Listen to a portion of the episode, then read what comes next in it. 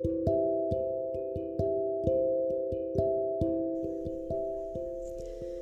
っ、とオーディブルで3体を聞いてるわけですけれどもあのまあこの前言ったのはその1 1というか1冊目ですね、えー、あの話をしましたけれどもまあ、2のまあ、上下を聞いたわけなんですがネタバレはどうしようかと思ったんですが、まあ、とりあえず、あの前回の感想というか私が思ったことが結局あれが重要であったということであれはあれで終わったのかと思ったらやっぱ続きものだだけあって結局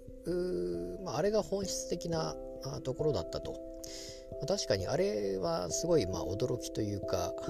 あなるほどなとは思ったものの結局それそうだったのかと。全くまあ自分が言ってるにもかかわらず忘れていた、えー、忘れていたところが結局重要だったといった感じだったんですけれども、まあ、そんなことよりもですね、えー、それもまあ驚いたっちゃまあ結局面白いんですよ。3体は面白いですし、えー、まあそういう驚きもありますし、そして驚いたのがあの途中であの銀河英雄伝説が出てきたのに驚いたなと。思いまして作者の方は中国の方で、えー、ちょっとどういう方かよくわからないんですけども、まあ、SF でこれだけ、まあ、ヒットしてるわけで、まあ、そういう作品とかも多分好きでいろいろ見てるんでしょうけれどもあのやっぱり SF で今有名どころというのは多分いろいろあってあのまあ、この前も言いましたけれどもそういう、まあ、ブレードランナーとか、えーと、豪華機動隊であったり、まあ、そういうところがやっぱり、まあ、すごいところというか、まあ、有名どころであったりするわけですけどもで今回その3体書いてる人のもうその作品中にあの銀河英雄伝説が出てくるというところはなかなかすごいなと思いまして、えーまあ、これ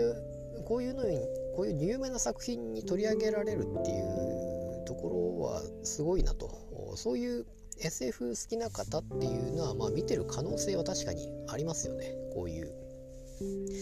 えー、っと「銀河遊伝説」いつ頃のあれでしたかね。作品なのか。80年代になるんでしょうか。私が見たのはあれこれ前話しましたかね。これ90年代のワーワーのアニメで見たので、えーだからもう90年代にはもう完全にそういう作品になっていたわけですからその前に原作が多分出てたわけでなのでまあ広角機動隊の辺りと大体かぶってるのかなと思いますので、えー、まあそれのま宇宙版ですよね。広角機動隊はその地球の話ですけども銀河遊伝説はその宇宙の話であるということですから、まあ、艦隊戦の話もそうですし、えーまあ、今回のこの3体とはちょっと違う感じではあるもののやっぱりま地球、まあ、地球ですよね。基本的にはやっぱり地球の話を持ってきた地球の歴史の中から、えー、取り上げてるような感じ似たような話になってるような感じですけれども、えー、まあ、そういう話が出てくるっていうのがなかなかすごいなと。あの中国の歴史っていうのを昔の日本人はやっぱり勉強していてで歴史的にもそういう話がよく出てきたりもするわけですよね。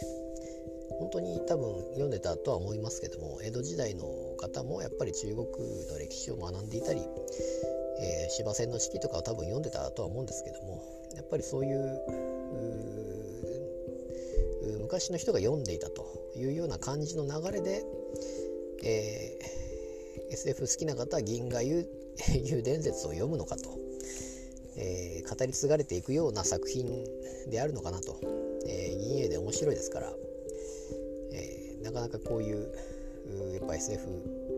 すごい作ってる方も注目してさらに作品中に出してくるというところにちょっと驚いたなと思いまして、まあ、ぜひとも3体面白いので、えー、読んでみてください。